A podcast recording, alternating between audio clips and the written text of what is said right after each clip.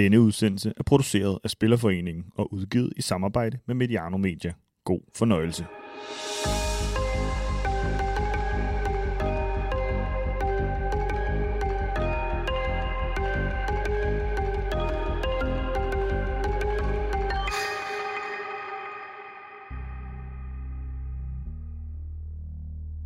den vej, jeg har taget, der har jeg altid været bagud og bag i rækken.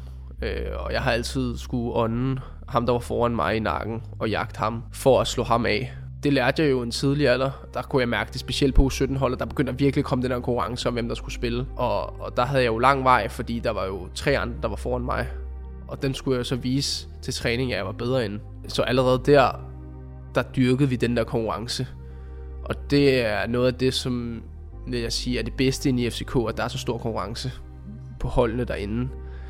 Øh, og det er noget, man skal lære, for eksempel inden du skal til udlandet, synes jeg. En meget, meget vigtig evne at have som spiller, at dyrke det til dagligt.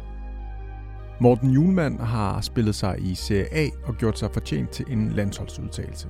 I den her udgave af Spiller til Spiller botaniserer vi i vejen dertil.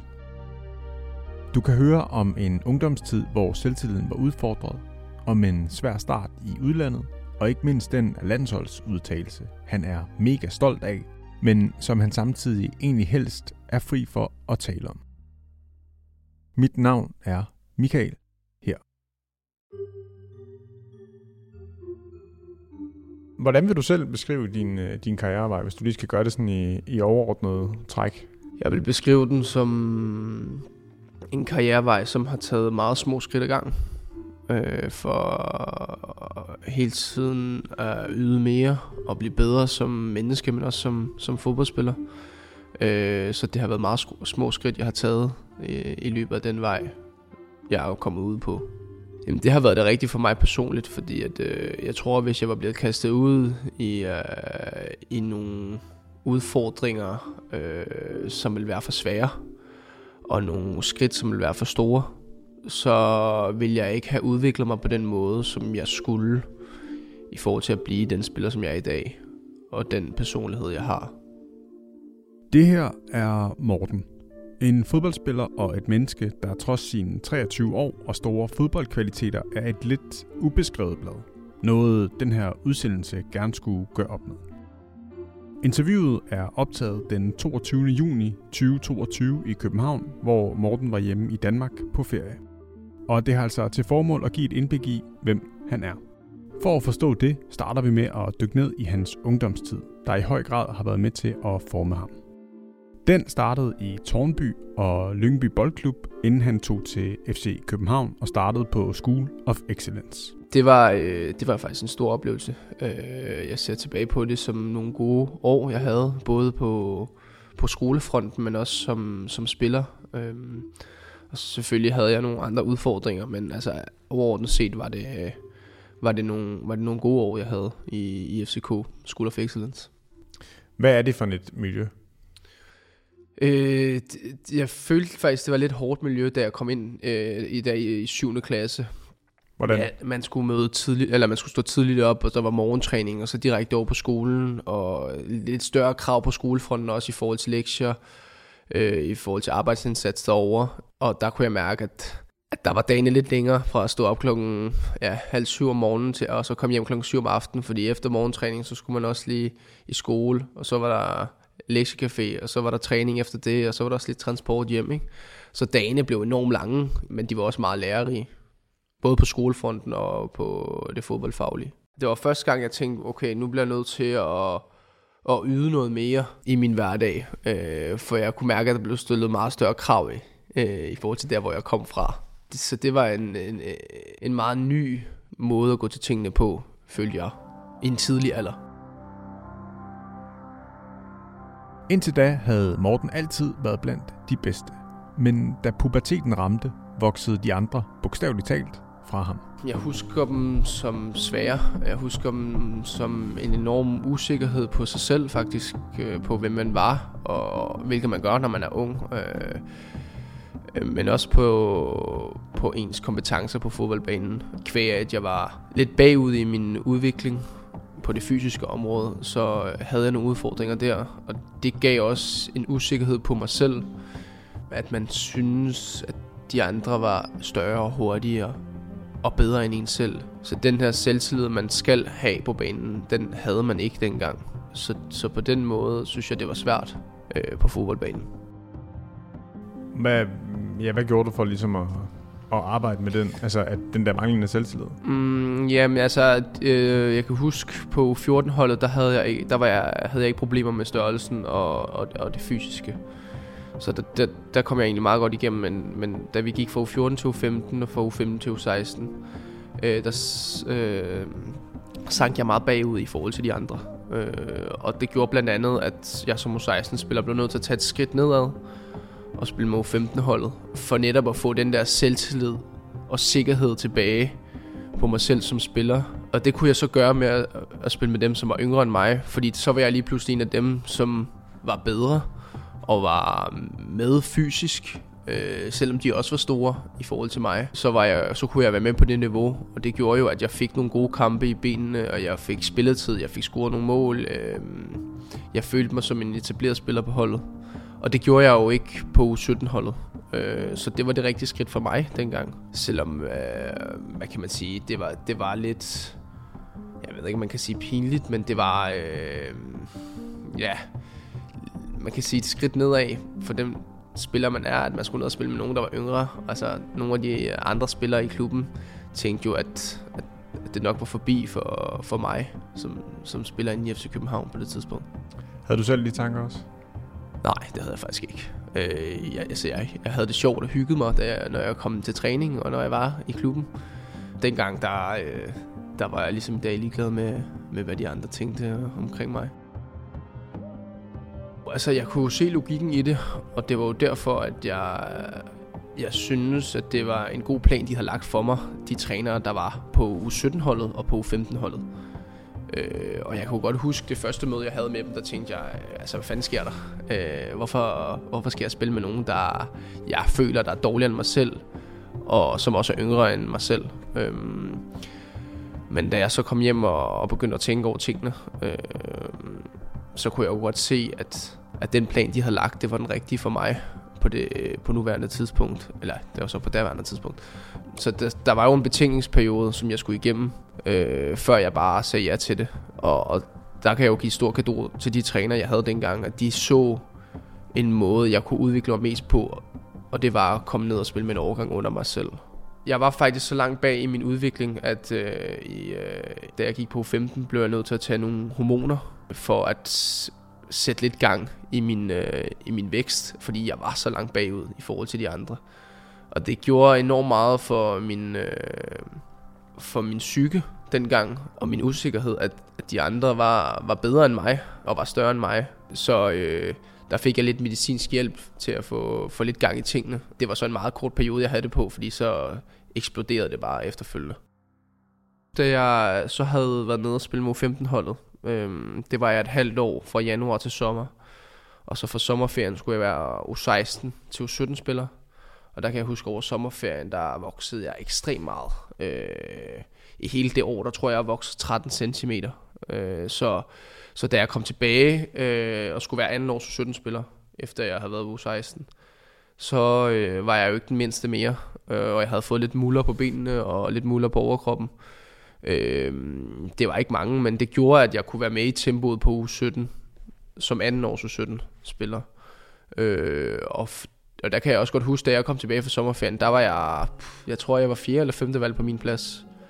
Så det vil sige, at jeg, der var noget vej, jeg skulle indhente, og det vidste jeg også godt. Øhm, men øh, min, min daværende træner, han tog mig ind, og han viste mig noget tillid, og øh, gav mig noget selvtillid på banen og på træningsbanen. Det gjorde jo så, at jeg, jeg følte, at jeg godt kunne spille mig ind i startelveren dengang.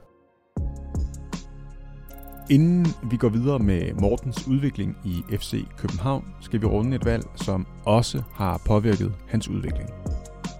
For Morten gik som nævnt på School of Excellence men da han skulle på gymnasiet, fravalgte han gymnasier ala Falconergårdens Gymnasium eller andre Team Danmark gymnasier, der har særlige lokalordninger for elitesportsudøvere. Jeg havde jo gået på School of Excellence i tre år fra 7. til 9. klasse øh, og oplevet, hvordan det var at gå på sådan en sportsskole. Og øh, da jeg kommer ud fra Amager og boede derude dengang, øh, så valgte jeg at tage et gymnasium, som lå tæt på, samtidig med at jeg så skulle pendle ind til FC København. Det gjorde jeg, fordi jeg ville mærke et nyt socialt liv til hverdag. Øh, nu havde jeg prøvet at være sammen med de her fodbolddrenge, både i skolen og til fodbold, og det er jo altså 8-9 timer hver dag, ikke, man var sammen. Så ville jeg gerne prøve at, og så måske cut dagen, så man havde fire timer sammen med 4 til 6 timer med sine gymnasievenner, og så tog til fodbold og var sammen med dem. Og så være tæt på der, hvor jeg boede. Og det var, øh, det var en beslutning, jeg tog, som jeg var rigtig glad for, fordi at lige pludselig så, så kan jeg huske, at jeg blomstrede som person. Øh, mit sociale samvær med de andre var rigtig godt på, på gymnasiet. Jeg havde det, havde det sjovt hver dag, jeg mødte ind, øh, og kunne godt lide at møde ind. Og så bagefter tage til fodbold og have det lige så sjovt sammen med de andre drenge. Øh, det var sådan en god kombination, jeg synes, på de tre år, hvor jeg gik på gymnasiet. Øh, I forhold til, hvor det ikke bare hele blev fodbold, men at du også havde et liv uden for fodbolden, hvor du også kunne tage til gymnasiefester, eller andre privatfester, eller arrangementer på skolen, hvor du var, var sammen med, med, med de andre elever, ikke? Altså, sammen med nogen, der ikke spiller fodbold? Sammen med nogen, der ikke spiller fodbold, ja. præcis. Sammen med nogen, som, som dyrkede at tage på, på stranden, eller tage ind til byen og spise noget mad, eller ja, hvad ved jeg, altså havde nogle hobbyer over på skolen. Altså det var meget sjovt, synes jeg. Altså i bund og grund var de jo ligeglade med, at jeg spillede fodbold. Altså de så mig jo bare som en almindelig knæk, der, der boede på Amager, og så mødte ind på gymnasiet. Altså. Og det var det, jeg godt kunne lide. Øh, det var det, jeg gjorde, at jeg kunne være mig selv, og, og både gøre en indsats fagligt, men også være sammen med de andre på en måde, hvor det ikke handler om fodbold.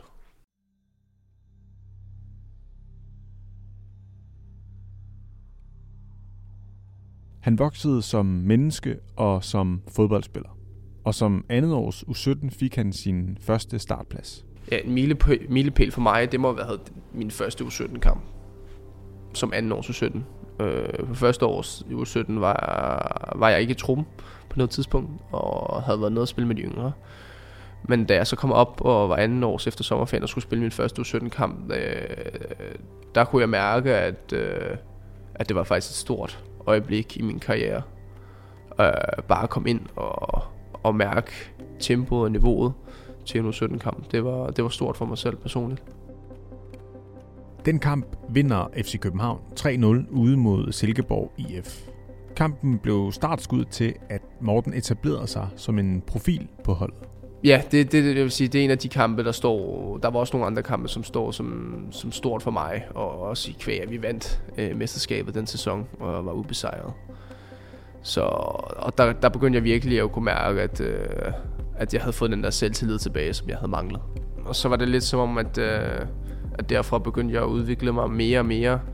Ikke at jeg tog de, de største steps og var den bedste, så når vi kommer på 19 langt fra. Øh, men der begyndte jeg at kunne mærke, at, at, at jeg sagtens kunne være med. Selvtilliden er der, men den lider et knæk igen på U19, hvor historien gentager sig selv. For som første års U19 er han igen bagerst i køen. Jeg tror, jeg var fjerde valg på min position igen, da, vi skulle, da jeg skulle være første års U19-spiller. Øh, og kom op og fik, øh, fik en ny træner. Øh, så det var mange nye ting, der, der lige pludselig var i dagligdagen også. Fordi den her træner, han satte nogle andre krav, andre krav til, hvordan man skulle, man skulle leve som, som fodboldspiller. Og det gjorde han, selvom vi var unge. Men alle de ting, han, han lærte os, det var jo noget, vi kunne tage med videre, hvis vi ville blive professionelle fodboldspillere en dag. Hvad var det for nogle krav? Jamen, det var jo en krav omkring, hvordan du lever på, hvordan du træner, øh, og hvordan din tilgang til tingene er. Øh, og det, øh, det havde vi jo ikke lært så meget før, fordi vi var jo unge jo. Det er jo klart, at at det er jo begrænset, hvor meget man kan lære sådan nogle unge spillere det. Erfaringerne skulle vise sig at komme Morten til gode senere i karrieren.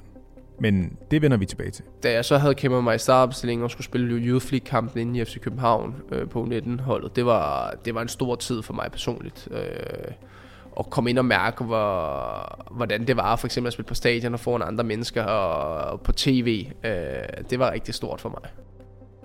Og apropos milepæl, er der særligt en Youth League-kamp, der står ud. Nemlig kampen mod Leicester. Øh, jeg husker det, som om det var øh, røvkoldt inde på stadion. Øh, og jeg husker det som mudret øh, og en, en rodet kamp faktisk. Men en kamp, hvor vi spiller godt og giver to dumme mål væk. Øh, og der kan jeg huske, det var en af kamp, de kampe, hvor man kan mærke, at man er flyvende, og det har man en gang imellem. Og det var en af de kampe for mig. Og så sparker du den ind til sidst? Ja, så sparker jeg den til sidst. Det er sjældent, faktisk meget, meget sjældent, jeg, jeg sparker på mål og scorer. Men det var en af de kampe, her. Julemand på tværs, Morten Julemand. Og en kassen.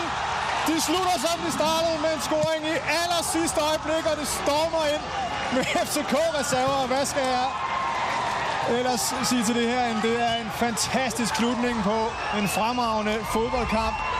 Morten Julemand, manden bag afleveringen, der førte til 1-0-scoringen, slutter altså med at brage 3-2 i kassen. Der bliver lagt mærke til Mortens præstation. Også Ståle Solbakken, den daværende manager, har et godt øje til knægten fra Amager. Han tilbyder ham en kontrakt, men pludselig går dialogen i stå. Og Morten, der ellers er et eftertænksomt gemyt, ender med at træffe en hurtig beslutning. Jeg har aldrig rigtig fortalt historien om, hvad der skete. Øh, hele den proces, der var dengang. Jeg har aldrig noget, jeg, det er faktisk noget, jeg holdt for mig selv. Jeg er ikke kommet ud med øh, til mange, kun mine nærmeste. Øhm, jamen, vil du have, jeg skal fortælle om den? Jamen kun hvis du har lyst. ja, det kan, jeg, lyst, så. jamen, altså, det kan jeg godt. Altså, nu fortæller jeg det jo fra min side. Det Ja, kan ja, jo godt klart. være, at, øh, at øh, der er nogen i FC København, som ser anderledes på det. Øhm, Jamen, der er altid to sider. Ja, præcis. Men altså, jeg har jo haft to gode år på U19, øh, og bliver faktisk kåret til den bedste U19-spiller, da jeg, inden lige inden jeg skulle op og være, være senior. Og der kan jeg huske, at jeg til en, øh, til en reserveholdskamp møder Ståle, og, og han så fortæller mig, at øh, de gerne vil skrive under med mig. Det gjorde mig enormt stolt, og meget overrasket faktisk, fordi jeg havde slet ikke set den komme på det tidspunkt. På daværende tidspunkt kun spillet med U19 og trænet med U19. Jeg havde været med på nogle træningslejre, men havde ikke set skyggen af spilletid, og så ikke engang rigtig været i truppen. Så det var en meget stor overraskelse for mig, at han gerne ville give mig en, øh, en fuldtidskontrakt. Så det blev jeg enormt stolt og bæret over. Og, selvfølgelig, som, som, som jeg er som person, så er jeg en, der tænker meget over tingene. Så, så der var også en betænkningsperiode. Øh, og der kunne jeg mærke, at, at der var nogle uger, hvor jeg, skulle, øh, hvor jeg skulle tænke over det. Og så holdt vi ikke rigtig kontakten faktisk øh, omkring og den her kontra- kontrakt med FCK. Øh, det blev lagt lidt på is, følte jeg. At der gik lidt lang tid, hvor vi ikke rigtig snakkede om det. Og så, øh, så fik jeg faktisk en, øh, en mulighed fra min rådgiver omkring øh, den her østerske klub, øh, som gerne ville have mig. Og vi havde kun kigget på, at øh, jeg skulle til udlandet faktisk. Der havde jeg sagt til dem, at jeg gerne ville. Og så, øh, så kom den her mulighed med en østersk øh, klub, øh, som, øh, som spillede med mange unge talenter, og som lå tæt på Wien, der gerne ville have mig. Da jeg ikke rigtig havde snakket med FCK om, hvad der skulle ske, så, øh, så valgte jeg at gribe muligheden og, øh, og tage ned til Wien og skrive, øh, skrive under med dem. Og der kunne jeg godt mærke, at, at, at det var en lidt, hvad kan man sige, ambivalent periode, fordi at, at øh, i kvæg FCK ikke rigtig fulgte op på, om, hvad mit synspunkt var på kontrakten, og hvordan jeg havde omkring situationen. At jeg så tog til, til Østrig og skrev under på, på en kontrakt dernede, en professionel kontrakt, fordi jeg var transferfri øh, efter sommerferien. Så tror jeg, de, der var nogen, der blev lidt overrasket i klubben, fordi de ikke rigtig havde snakket sammen. Så, så det var, hvad kan man sige, øh, fra min side var der nogle ting, som gjorde, at, at, at det nok var det bedste, at jeg, jeg tog afsted. Øh, jeg tror, det var den der manglende tro på, hvem jeg var som spiller, der gjorde, at, at da jeg så en mulighed for en klub, som måske, ja, hvad kan man sige, havde lidt mere sult omkring mig, og gerne ville have mig, øh, så, så var det den chance, jeg skulle tage. Morten fik, hvad han kom efter i østriske FC Admira Wacker.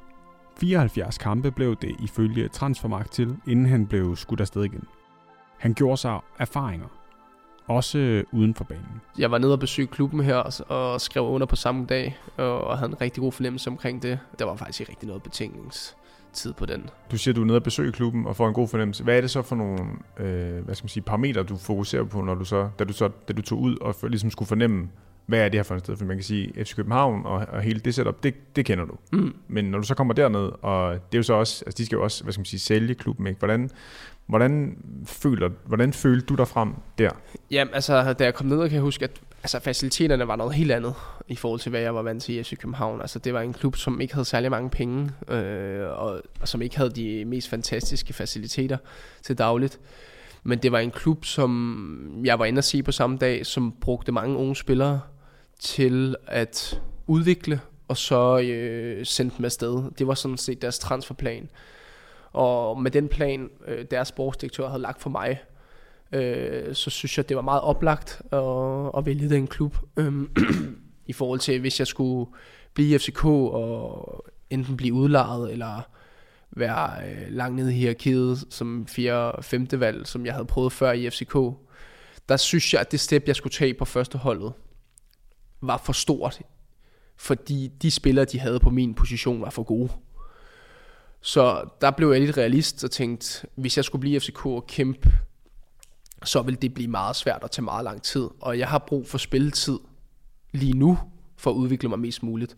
Og det kunne jeg ikke i FCK. Øhm, og det var faktisk grunden til, at jeg skiftede. Planen var jo, at, at, at jeg skulle komme til den her klub øh, og øh, spille uge efter uge øh, i den østrigske Bundesliga, som er, øh, som er udmærket. Øh, så jeg vil sammenligne lidt niveauet med Superligaen. Øh, Uh, men altså, jeg havde jo troet, at jeg kom til en klub, som skulle ligge i midten af tabellen, og det, og det gjorde de vi så ikke de efterfølgende år. Uh, der lå vi altid nede i bunden og skulle kæmpe om at blive op, og det var, det var også nogle svære perioder.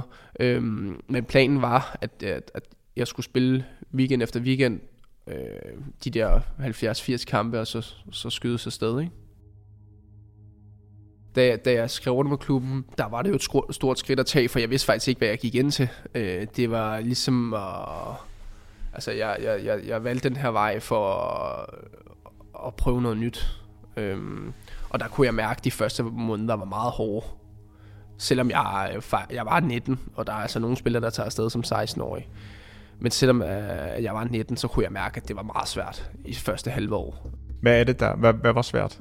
Det var at komme ind på et hold, hvor du ikke kender nogen. Komme til en by, hvor du ikke kender nogen. Til et sprog, som, ingen, som du ikke rigtig forstår. Du havde haft det i skolen, men du forstår jo ikke de daglige samtaler, der var blandt holdkammeraterne.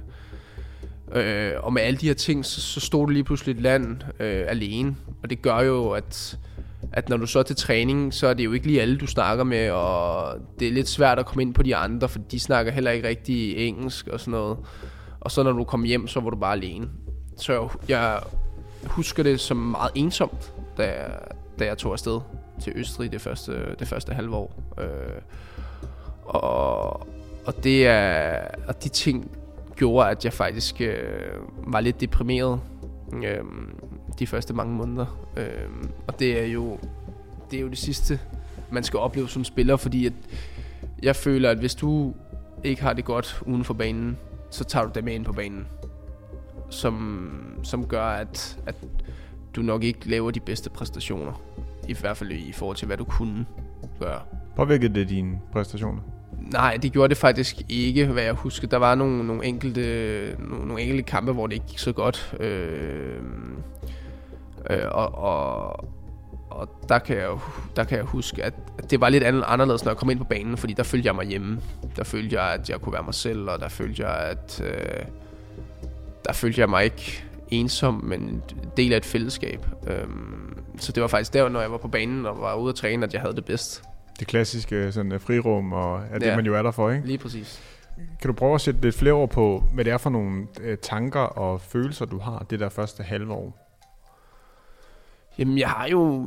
Altså, jeg, jeg, jeg husker det jo mange gange, som om, at, at det var måske ikke det rigtige skridt, jeg tog. Altså, at, øh, hvorfor, hvorfor skal jeg have det på den måde her?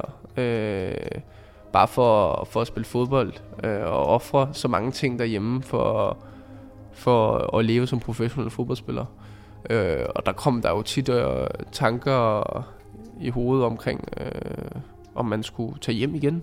Om, om det var om det var et, øh, et dårligt valg at, at tage til udlandet. Og det var nogle tanker, man tit sad med, når man var alene derhjemme jo. Øh, også fordi, at man, man øh, havde en kæreste derhjemme og en familie derhjemme, der savnede en, og man savnede dem. Øh, så, så, så det var de der dage, hvor man havde været til træning og kom hjem om aftenen og ikke rigtig havde noget at lave, det, det var hårdt, kan jeg huske. Der er også meget tid til at tænke, når man sidder der. Lige præcis. Altså, jeg havde ikke rigtig nogen hobbyer, jeg læste ikke, så, så jeg kunne ikke slå tiden ihjel på, på den front. Øhm, så, så det var sådan en overtænkning omkring alle mulige scenarier. Øh, og det var, ja, det var en mindre god periode. Med tiden faldt Morten bedre til. Han blev bedre til at opsøge sine holdkammerater uden for banen, og tomrummet blev langsomt, men sikkert udfyldt. I bedre mental balance og efter at have fået tilstrækkeligt med kampe på CV'et, var han klar til at tage et nyt skridt. Vi er på træningslejr i Østrig, så begynder jeg at snakke lidt med min rådgiver omkring, at der er noget interesse fra den her syditalienske klub. Øh, og jeg vil rigtig gerne væk fra Admira dengang, for jeg følte, at det var på det tid, at jeg skulle have nogle nye udfordringer. Hvordan kommer du til den konklusion, at du skal have nogle nye Det var, at der havde været meget kaos omkring klubben. Trænerskifte og øh, transfer, transfer, som ikke rigtig gav mening, og nye sportsdirektør og så videre og så videre. Og, og al den kaos øh, var jeg blevet træt af, og vi lå altid nederst i tabellen og skulle kæmpe om, og, og, om ikke at rykke ned. Øhm, så jeg, øh, jeg sagde til, til min rådgiver, at øh, jeg gerne ville væk og have en ny udfordring. Øh, og så opstod den her interesse for Lecce.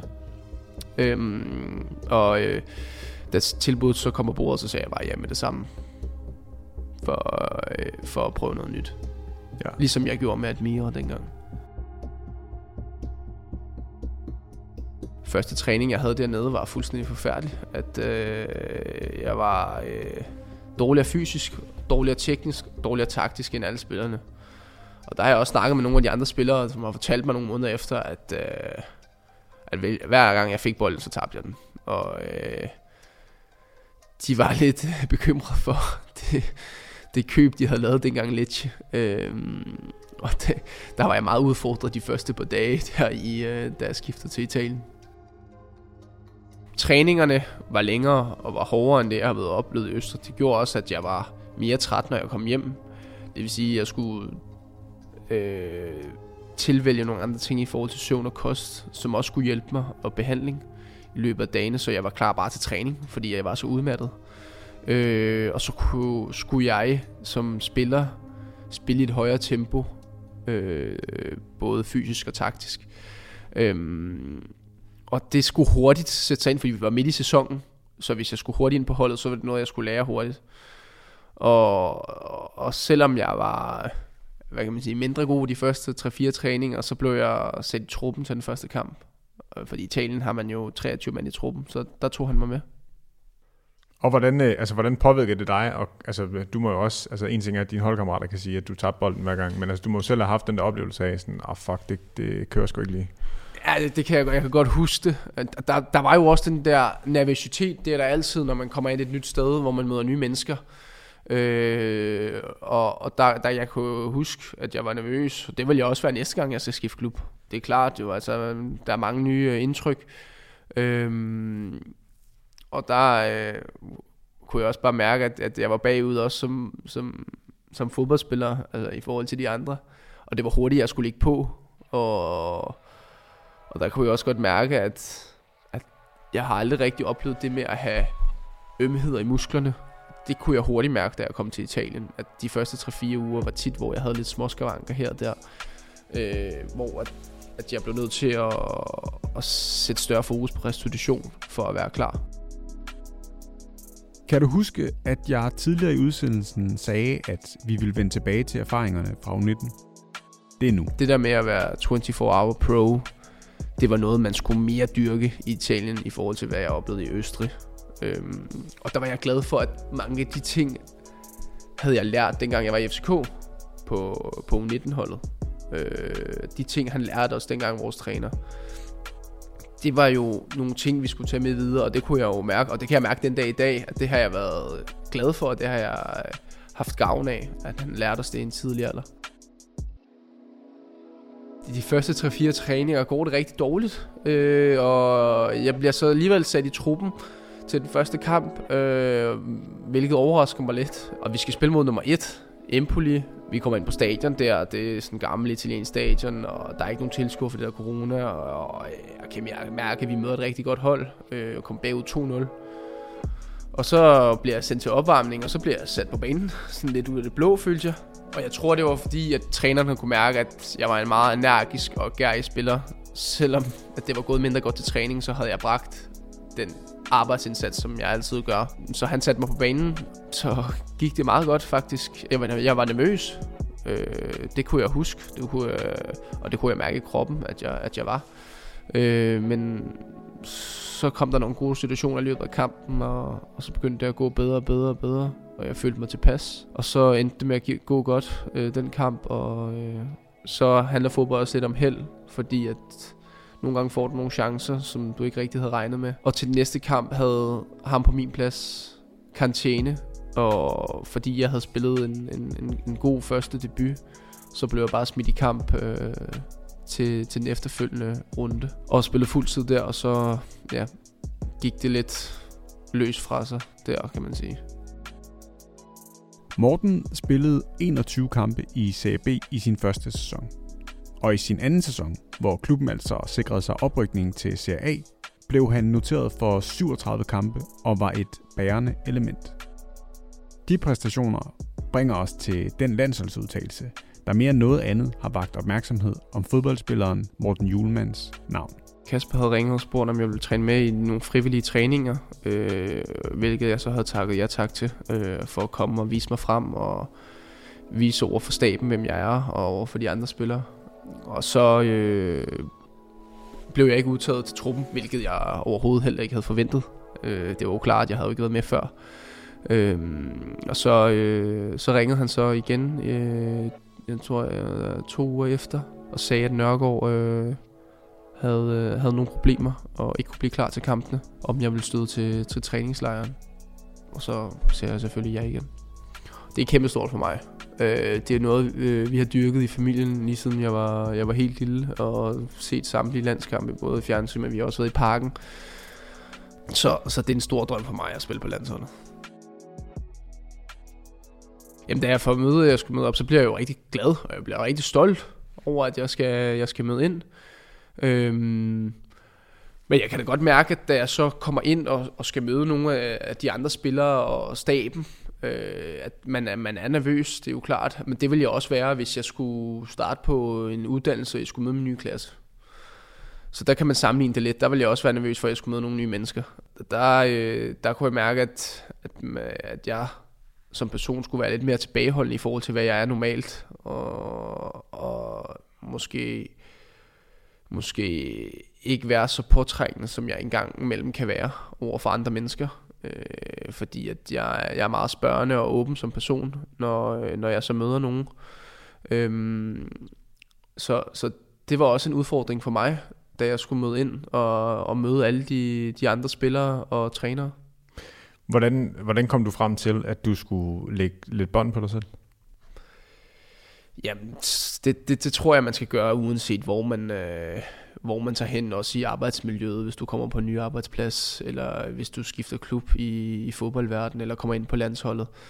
Øhm, så måske øh, være lidt øh, tilbagetrukket og lige se, hvordan det foregår, hvordan de andre spillere arbejder, til dagligt øh, omkring, hvornår man spiser, hvornår man træner, hvornår gør man det her, hvornår laver de interviews og og sådan nogle forskellige ting. Det, det, er jo, det er jo mange nye indtryk, man skal suge ind på kort tid. Øh, så, så der kunne jeg mærke, at jeg skulle tage den med ro øh, og is i maven øh, de første dage, og det, det havde jeg lidt svært ved. Mm. Hvordan kom det til udtryk, at du havde svært ved det? Jamen, det... Øh, det gør jo lidt, at man ikke øh, bare går over og snakker til Gud og enhver mand, når man er, øh, når man er, øh, når man møder ind der sammen med de andre. Og det, og det er noget, jeg gør i klubben. Altså, der, der, der snakker jeg jo med alle, og kan snakke med, med tøjmanden om coronasituationen, eller øh, den politiske situation, hvad ved jeg, eller hans, hans barn derhjemme. Øh, eller med vores andre spillere i klubben, ikke? Øh, og, det, og det var... Øh, det var øh, lidt, lidt anderledes, øh, da jeg mødte den der, at, øh, at man skulle være lidt mere tilbagetrukket. Øh, man kan man sige lidt mere ydmyg også på den måde, ikke? Altså, at, at der er jo en form for respekt over for det arbejde, som de allerede har gjort, og de præstationer, de har lavet. Så det var mest sådan, jeg så på det, da jeg mødte ind. Faktisk bryder Morten sig ikke om prædikatet landsholdsspiller. Altså personligt, der føler når vi snakker om fodbold, så er det først, når jeg har vist og leveret en vis indsats på banen, at jeg kan være mere afslappet, når jeg så ikke er på banen i, for, i, i forhold til at være sammen med de andre. Der føler jeg først, at man som spiller, som ung spiller, når man kommer ind et nyt sted, på klubplan, men også på landsholdsplan, at man skal yde en indsats på banen, for at man kan være afslappet, når man så er uden for banen. Det er i hvert fald sådan, jeg selv har det personligt. Du vil bevise dig først. Jeg vil først bevise mig. Jeg vil først vise på banen, hvem jeg er som spiller, og hvad jeg kan bidrage med, før jeg vil have, øh, være lidt mere afslappet uden, øh, uden for banen. Og det er også derfor, du vil have det lidt stramt med øh, prædikatet landsholdsspillere, og sådan, at vi skal botanisere meget i, i, i den Lige her præcis, udtalelse. fordi det, altså, mm, man kan, jeg var jo en del af det, men på, i kvæg, at jeg ikke spillede, så var jeg ikke en del af det, hvis du kunne forstå den, den, den måde, jeg tænker på. Øhm, og det er derfor, at, at, at jeg helst vil snakke om en masse andre ting, end, øh, end at jeg har været med omkring landsholdet. Fordi på en måde har jeg så ikke helt rigtig været med, fordi at jeg ikke har vist mig selv frem, hvilket jeg, hvilket jeg gerne vil, og hvilket er det største ønske. Ikke? Og, og, og kunne vise, hvem jeg er. Men, men det er jo mest over for mig selv, at jeg gerne vil vise det. Om Morten så bliver, skal vi sige, fuldbyrdet landsholdsspiller, må tiden vise. For nu nyder han tilværelsen i Italien og tænker ikke så langt frem. Jeg tager meget tingene et skridt ad gangen. Øh, så jeg tænker for eksempel ikke på, hvor jeg kunne være om et år. Jeg tænker mere på, hvordan jeg står klar, eller mest klar, når vi har første serie i kamp. Øh, og så, så den næste kamp, og så den næste kamp igen. Så for et år siden, der vidste jeg jo ikke, at jeg ville stå her, hvor jeg gjorde i dag. Øh, der tog jeg jo bare en kamp ad gangen. Og det gjorde jo så, at vi i sidste ende rykkede op, og så på den lange bane, så kommer, hvad kan man sige, goderne. Men den tilgang skal ikke forveksles med manglende ambition. For de er der. Han ved, hvad han vil. Øh, det er at prøve at tage mit talent til den øverste hylde. Prøve at presse så meget ud af mig selv, som jeg overhovedet kan. Øh, for at komme op og spille blandt de, de bedste. Altså de allerbedste. De allerbedste, ja.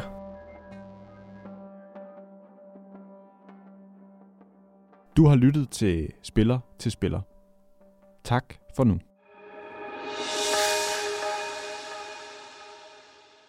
Udsendelsen, du lige har hørt, er produceret af Spillerforeningen og udgivet i samarbejde med Mediano Media. Tak fordi du lyttede med.